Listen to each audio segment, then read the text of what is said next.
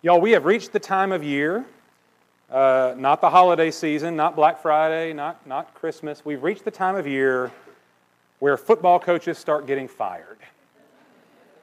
Uh, we've seen just in the last seven days some very high profile examples of this. My alma mater, we fired our coach midway through his first season. Another SEC school has fired their coach, and yet they owe him $76 million in buyout money. How many of y'all would enjoy getting paid $76 million to not go to work? Don't come in. We'll write you a check, okay? How awesome would that be? Uh, what we recognize, though, at, at every level of sports, especially as you get higher up, man, there's just so much pressure to perform and succeed, and often a very short leash. Those leashes get shorter every year, it seems. Y'all, even somebody as great as Nick Saban, if Alabama goes three and nine next year, Becky, what's going to happen?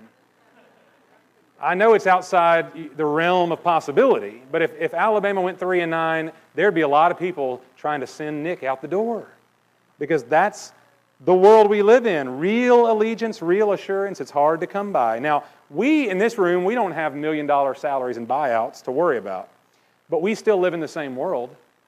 Y'all think about this. You know it's true. Our identity, so much of who we are, is tied into our achievement. Our value is defined by our success and our utility, okay? Whether that's at school or at work or even relationships. And for y'all, for a lot of people all around the world today, some of us may be in this room, for a lot of people, that's true with religion too. That my standing before God always feels a little tenuous because it depends on how I'm doing, how well I'm behaving, how diligent, how devoted I am, how successful I am, even in religion. And y'all, in this case, uh, there's just very little room for error. We're all on a short leash if we think about it whether that's at work or at school or even before God, because I know that I, I, might just be one bad grade or one bad decision away from total failure, from being cut loose. Now, some of us, we live with that fear always under the surface. And I'll just say, in, in terms of how the world operates, yeah, the world does operate a lot like that, and, and I'm not sure we can do a whole lot about it. But I do want to encourage you today that God does not operate like this. Other forms of religion, perhaps, but not the Christian faith. We're finishing up today this great letter of 1 John.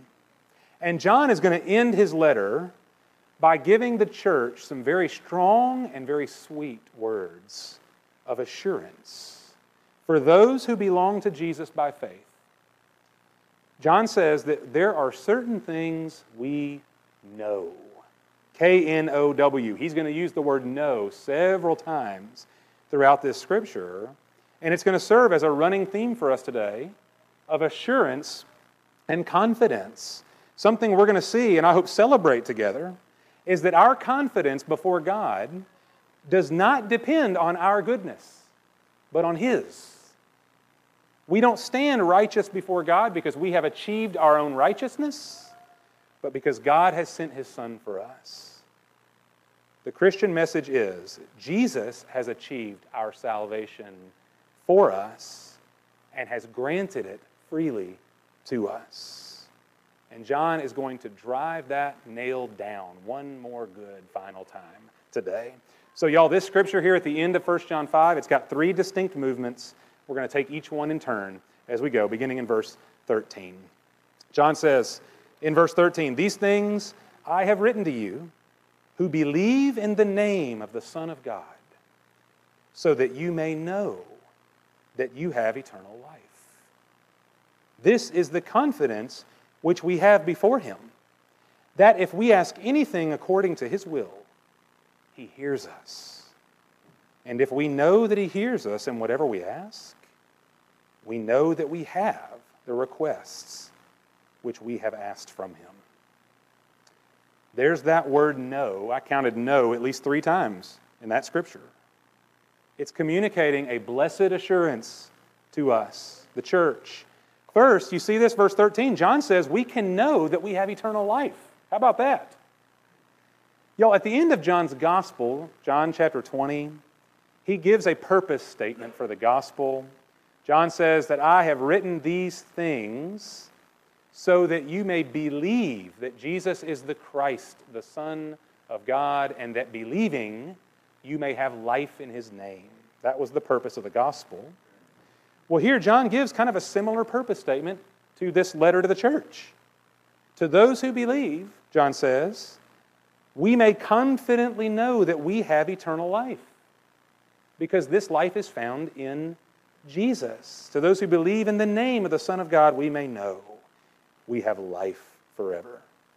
Y'all, that all by itself right there should be enough assurance to carry us through this life, if that's all there was. But there's more. John actually gives us a practical effect of this kind of assurance from verse 13. We see it in the next verse. It comes in prayer. It should show up in how we pray. He says, This is the confidence we have before God that if we ask anything according to His will, He hears us. And if we know that He hears us in whatever we ask, we know that we have the requests which we have asked from Him. Now, what we just read is a, is a promise concerning prayer, yes. But the whole promise is built on the assurance we have in our relationship with the Lord. John says, we have confidence before God that if we ask anything according to his will, he hears us. Now, y'all, I'll just confess that I've, I've often looked at that verse, that promise, as a kind of religious formula because I like formulas. I like things very cut and dry. I like A plus B equals C, and that's what this appears to be. If I ask God for the right thing in the right way, then God will listen to me. A plus B equals C. I like that. That makes sense to me. But I don't think that's exactly what John has in mind here.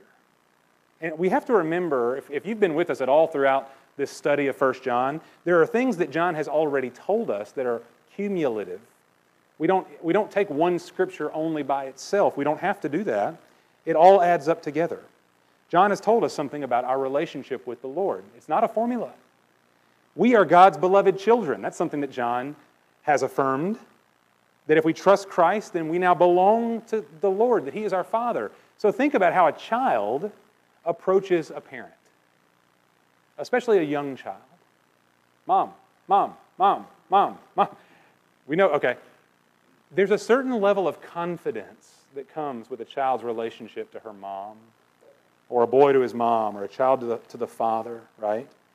that there's, there's no pretense. Y'all, when, when my children come to me and ask me for something, I don't demand that they go put on their best clothes first and that they beseech their father with formal language or something in writing first. No, we don't operate like that. How foolish. I'm their dad. And so, y'all, when we come to God, we come to Him as a child to a father. We come on the basis of a relationship that God has created and granted to us. And when we come, John says, we ask the Lord according to his will. Now, that is a key point in this scripture here. That we, we can ask the Lord for anything, but specifically we come to him asking according to his will. Now, how do we know what accords with God's will? This is actually less mysterious, perhaps, than it sounds we can know, for the most part at least, we can know God's will because He's already told us and He's shown us. Y'all, we have an entire book of the recorded will of God. We have the very Holy Spirit of God indwelling us as believers to affirm to us God's word and His will. We're not making this stuff up as we go. That's good news. But you and I both well know that there are certain things about God's will that we don't understand. There are mysteries. There are things we might pray for that we don't get. And apparently, God's will was for something other than what we asked. And in that case, y'all, we have to recognize this. God's will is not this ultimate great mystery to us that we have, we're just, we're just casting prayers into the sky. No, we know most of what God desires us to know if we're willing to read His Word. But when we don't know, when we don't fully recognize maybe what God is up to or what He has planned, what does a child do when, when a child comes to the, to the father a child desires the will of the Father. It's not just that we're asking for our own desires, we want God's desire. And so it's not simply to say that I've got to make sure that all the things that accord with God's will in the Bible, those are the only things I ever ask God for. That's not what John means here. What it does mean, I think, though, is not only should we ask for God's will because it pleases God, but it should please us too. He's our Father and we trust Him. We know He loves us. We know that there's no good thing that God would withhold from His children. That's a promise of the Scripture. And so it's asking for the things that we want because we love Him. And so, of course, we want the best that God has to give us, and we ask for it. And when we ask, John says, we know He hears us. And y'all, that's a, that's a phrase that means more than just God's aware that somebody's talking. It means that He inclines favorably to us, He draws near.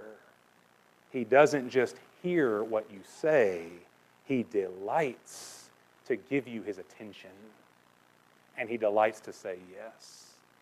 Y'all, did you know that God has no high maintenance children? Now, you might be a high maintenance person, but God does not run the other direction when He sees you coming. There's nothing you can ask of Him that's too much. There's no time that you can desire from Him or attention that you can desire from Him that He's simply not willing to give His children.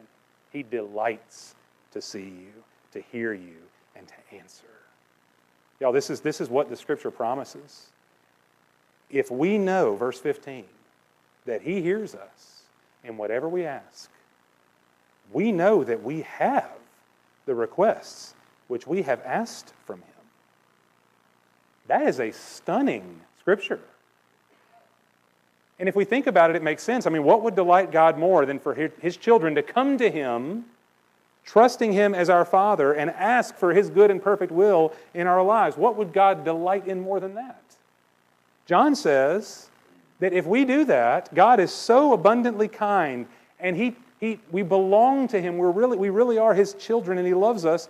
Our requests are as good as done. He will do it. The Lord will never turn us away or deny us.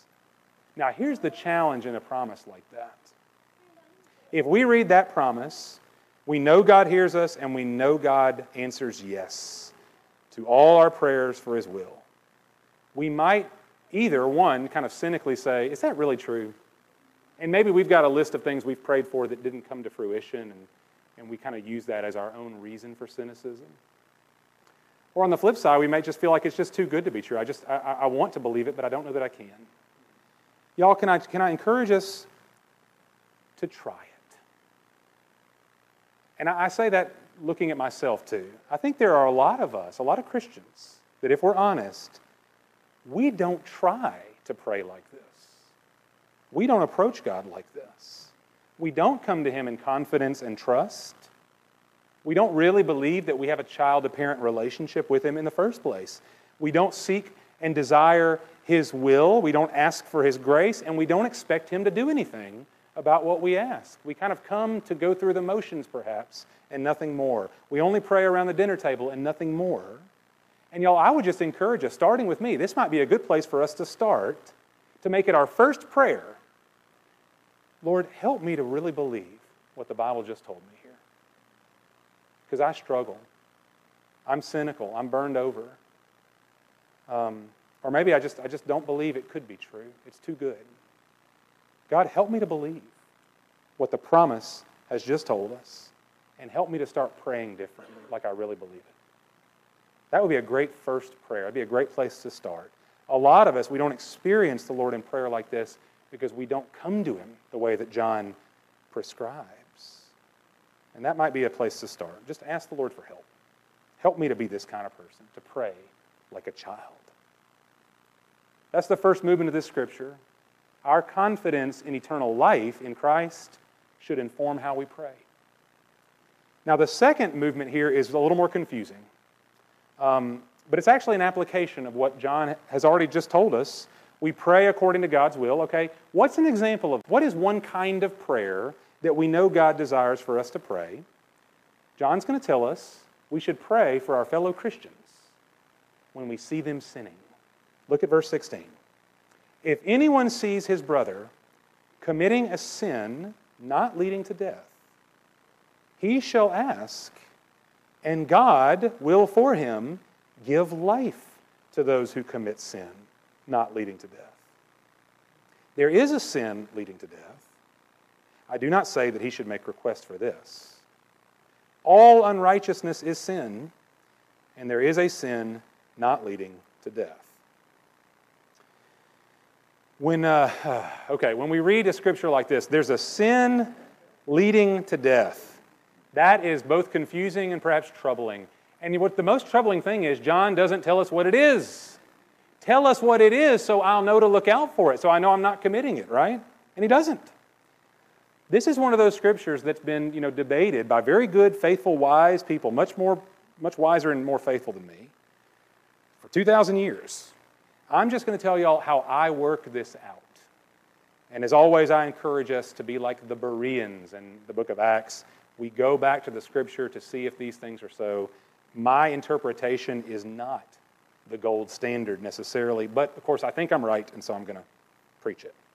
When John speaks of a sin, we just read that, I don't think John has in mind one specific sin. In fact, in the Greek language in which John wrote this letter, there is no word a. There is no Greek word a. Okay? The Greek doesn't say a sin, the Greek just says sin. We add the a in because in English we demand context. It doesn't make sense to us without the a. All right? But we put that in there for our own good. So here's how I understand what John is saying. If you see your fellow Christian, verse 16, committing sin, not leading to death, you ought to pray for that person, asking God to give them life. What kind of sin does not lead to death? Well, it would have to be any sin that is forgiven by the grace of Jesus. When John, y'all, when John speaks of a brother, this is a fellow Christian, we ought to take into account what John has already said about Christians. What does it mean to be in Christ? Okay? It means we are children of God. It means we walk in the light, no longer in the darkness. It means we have Jesus as our advocate, who now stands on our behalf as the one who has atoned for all our sins. And it means, we saw this last week, it means we have the Son, and therefore we have eternal life. That's what it is to be a Christian. So, a true Christian is someone who has been rescued out of darkness and death and brought into light and life in Christ. And, y'all, according to the scripture, someone who has been brought to life in Christ cannot go back into the darkness again, cannot die all over again and be lost. And so, what is John telling us to pray for?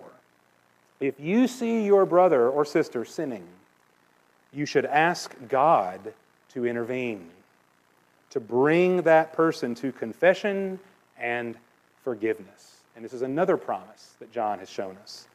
Back in chapter 1, we would have seen this probably back in maybe August. In chapter 1, John says, If we confess our sins, God is righteous and he is faithful to forgive us our sins and to cleanse us from all unrighteousness. This is a prayer, then, that accords with God's will. If we see our brother sinning, we're not worried that he is sinning unto death, that is, rejection from God, losing his salvation. But we are praying that if he's dabbling in darkness, that God would bring him back into the light and the enjoyment of Christian fellowship in the Savior because God wants His children walking in the light. And so, my belief is the sin which does not lead to death is any sin that is confessed and forgiven by Christ. And so, if you are a Christian, I don't believe that you can sin in such a way that God would take your salvation back. There is, however, John says, sin which leads to death. And John writes, I do not say that he should make request for this. Now, again, in keeping with John's teaching throughout this letter, the, the people who are committing this kind of sin, which leads to death, I do not think these people are Christians. These are, John has already told us, these are the false teachers. These are the antichrists, another word he's used for them, the deniers of Jesus.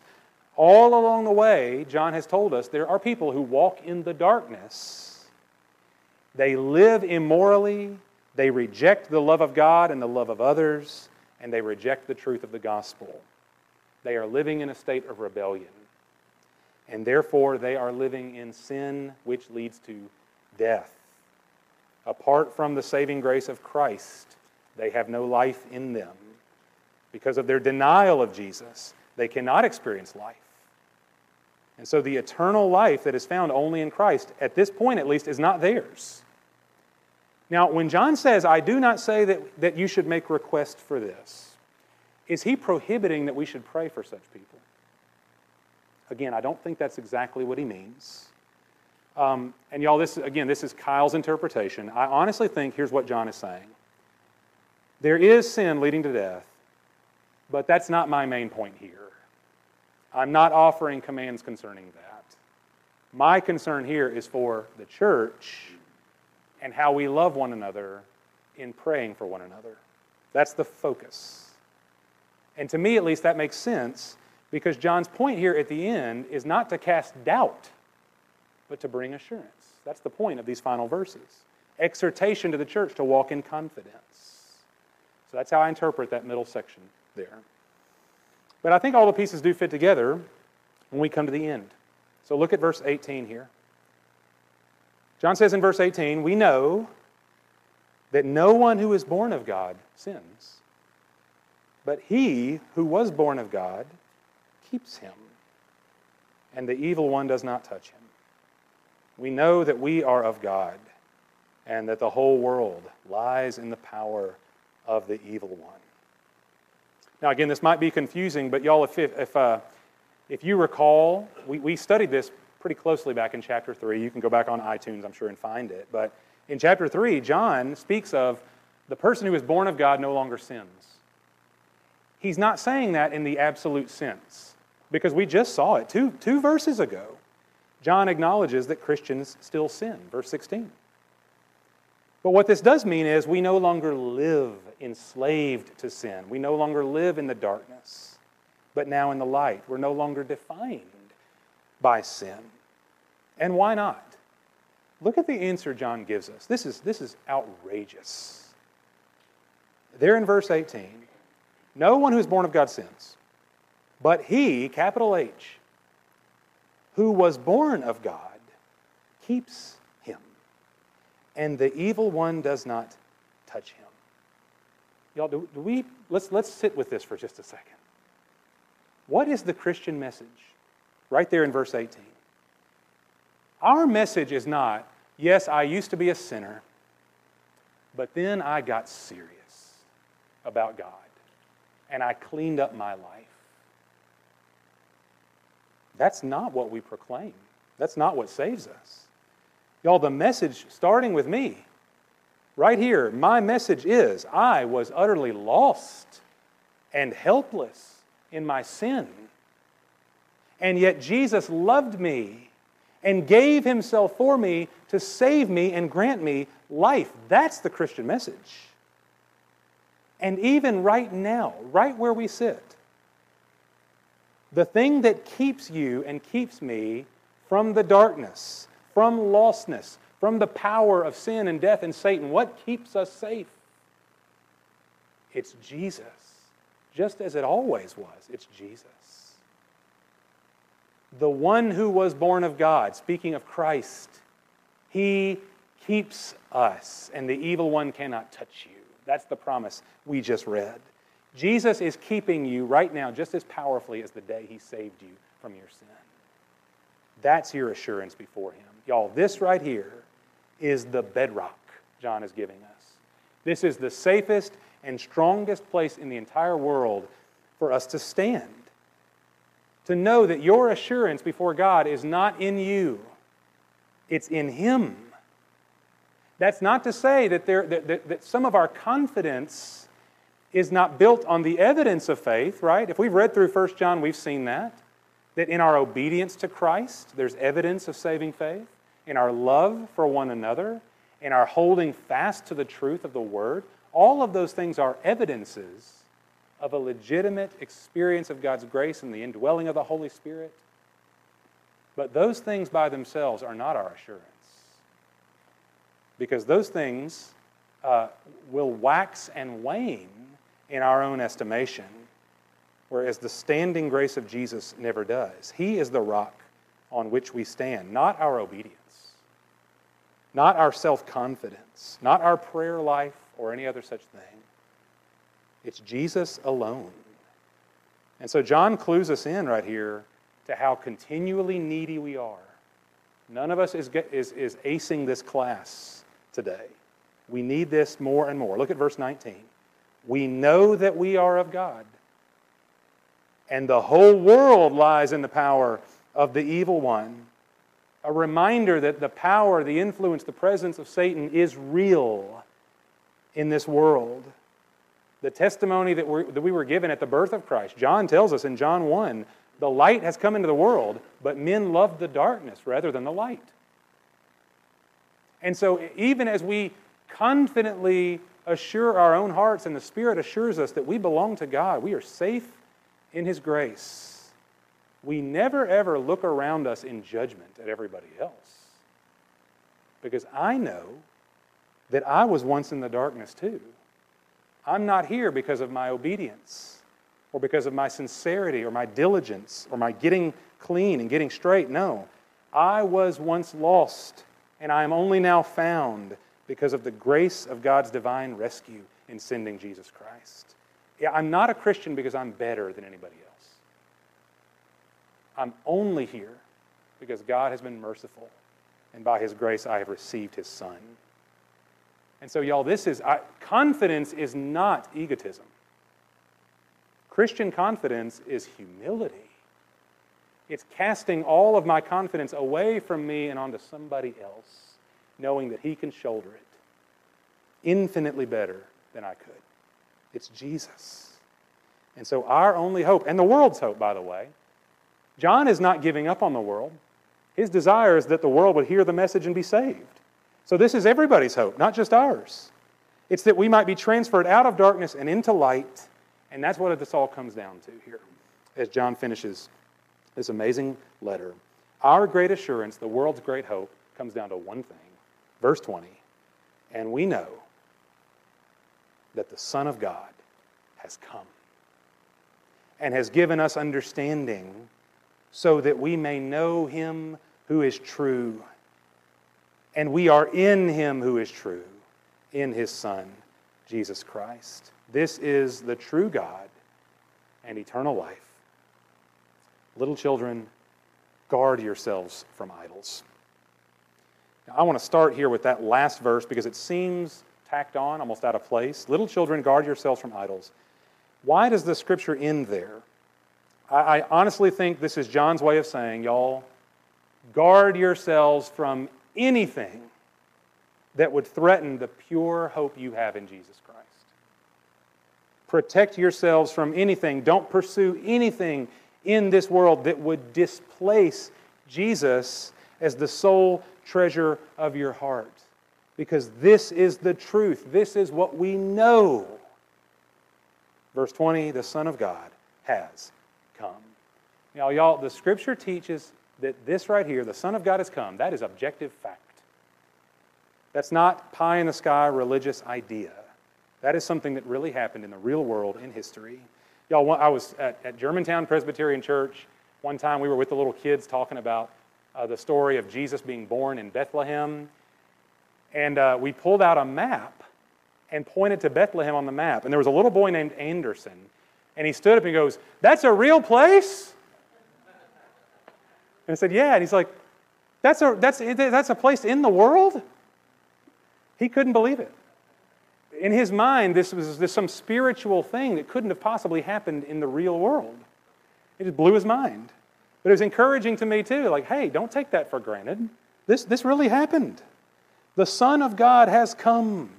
Therefore, we know that God's solution to our sin, God's solution to the crippling power of darkness, is that God would enter into that darkness himself.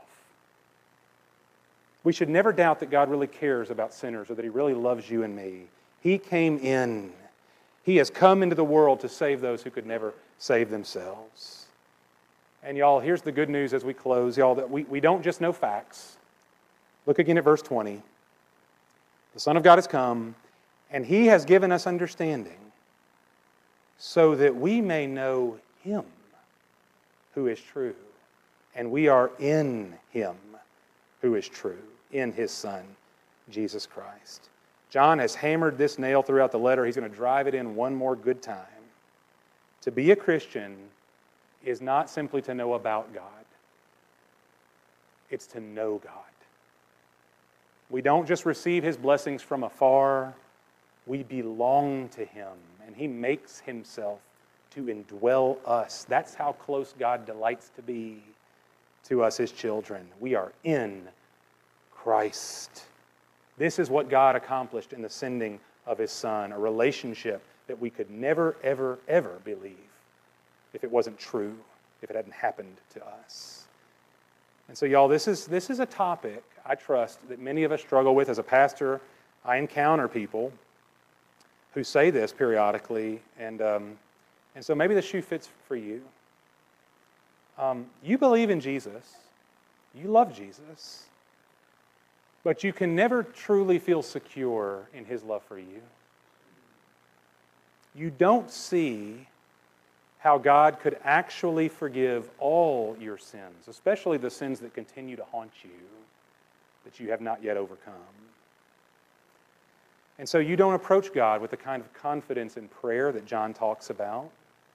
And some of us, frankly, we worry that maybe in the end, uh, we're going to be left outside of God's grace and light. And we're going to be one of those people that Jesus says, Depart from me, I never knew you. That's going to be me. And so we never feel the kind of confidence or assurance that we just read about. And y'all, I know if that's you at all, if you feel that way, then you can't just snap your fingers and get over it. This runs very deep into the heart. And so I, I don't expect that, that one sermon can magically solve that deep down issue that some of us deal with. But I just I want to consider this and hope that perhaps we would take a step this morning together. Y'all, it is true, and I made mention of this already. If your assurance before God mainly depends on your holy behavior and your diligence in prayer and Bible study and your spiritual knowledge and your self confidence and so forth, you're never going to arrive at what John's talking about here. You're never going to get there. Um, you may be a very nice, good, spiritual person in so many ways, but you're never going to be able to rest in the words of the Scripture. Because what we do so instinctively, y'all, we look for our confidence in the mirror. That's where all the rest of our confidence is supposed to come from, right? That's what Disney tells us to do. Look into yourself and discover what you lack. But that is not the Christian gospel. We're looking in the wrong place. Our only hope, y'all, is to dig deep down and make our stand on the rock that God has provided us. And yes, it does come through diligence and prayer and, and, and, and study of the Bible and the presence of the Holy Spirit. We don't neglect any of those things. The edifying love of the church, we're encouraging one another in this always. But the truth is singularly outside of you and me. It's not found in the mirror. Our assurance is the unshakable eternal reality of Jesus Christ. Everything rises and falls on Him. You'll find no ultimate assurance outside of Him, but in Him you'll find more than enough. John tells us, and here's just as a way of summary here we know we have eternal life because we have believed in the name of the Son of God. We know God hears our prayers. We know God forgives our sins. We know we belong to Him because we know Him who is true. Y'all, the only way that blessed assurance can fail is if God fails. You fail, and so do I. Routinely, we fail. And so, if our assurance is in the mirror, then we have none. But if our assurance is on the solid rock of Jesus Christ, then there is nothing we can possibly lose that He has granted to us by His grace. The only way this can fail is if God can be found untrue. But if God is true, if Jesus has indeed come for us and died for us and been raised again, then we have the solid rock, the strongest possible assurance there can ever be, both now and forever. If God is for us, who can be against us? Nothing at all could ever separate us from the love of God, which we have in Christ Jesus our Lord. Let's pray.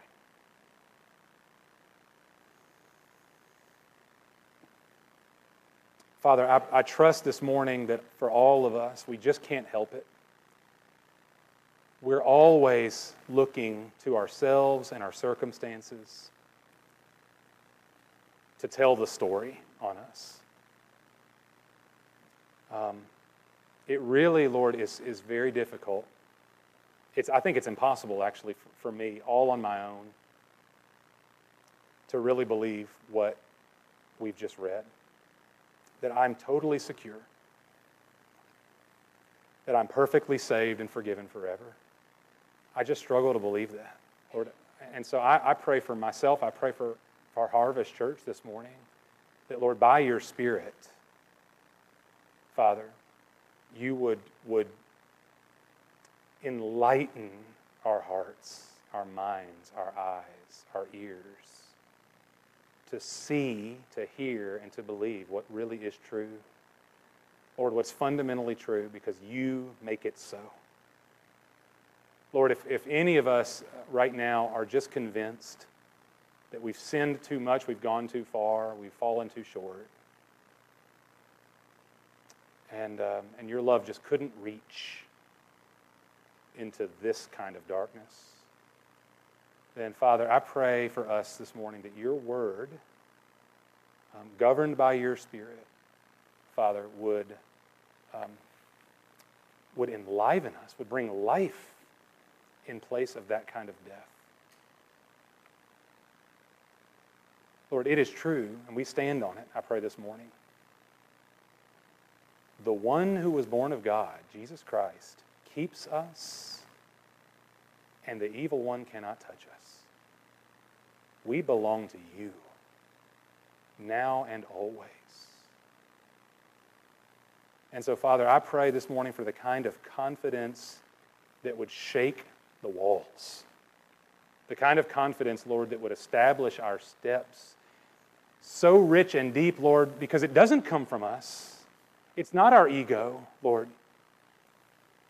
It's not something we've earned. It's not something we could lose. And it's, it's, it's in Christ. And so I pray, Lord, sincerely for us that we would be brimming with confidence and assurance and hope and joy and gladness. Because in Jesus Christ, we have all of your grace, all of your fatherly love and care, all of your promises. We have the Son, and therefore we have the life. Lord, I pray that, uh, that the, the, the practical outcome of this would be a new, a renewed sense of prayer.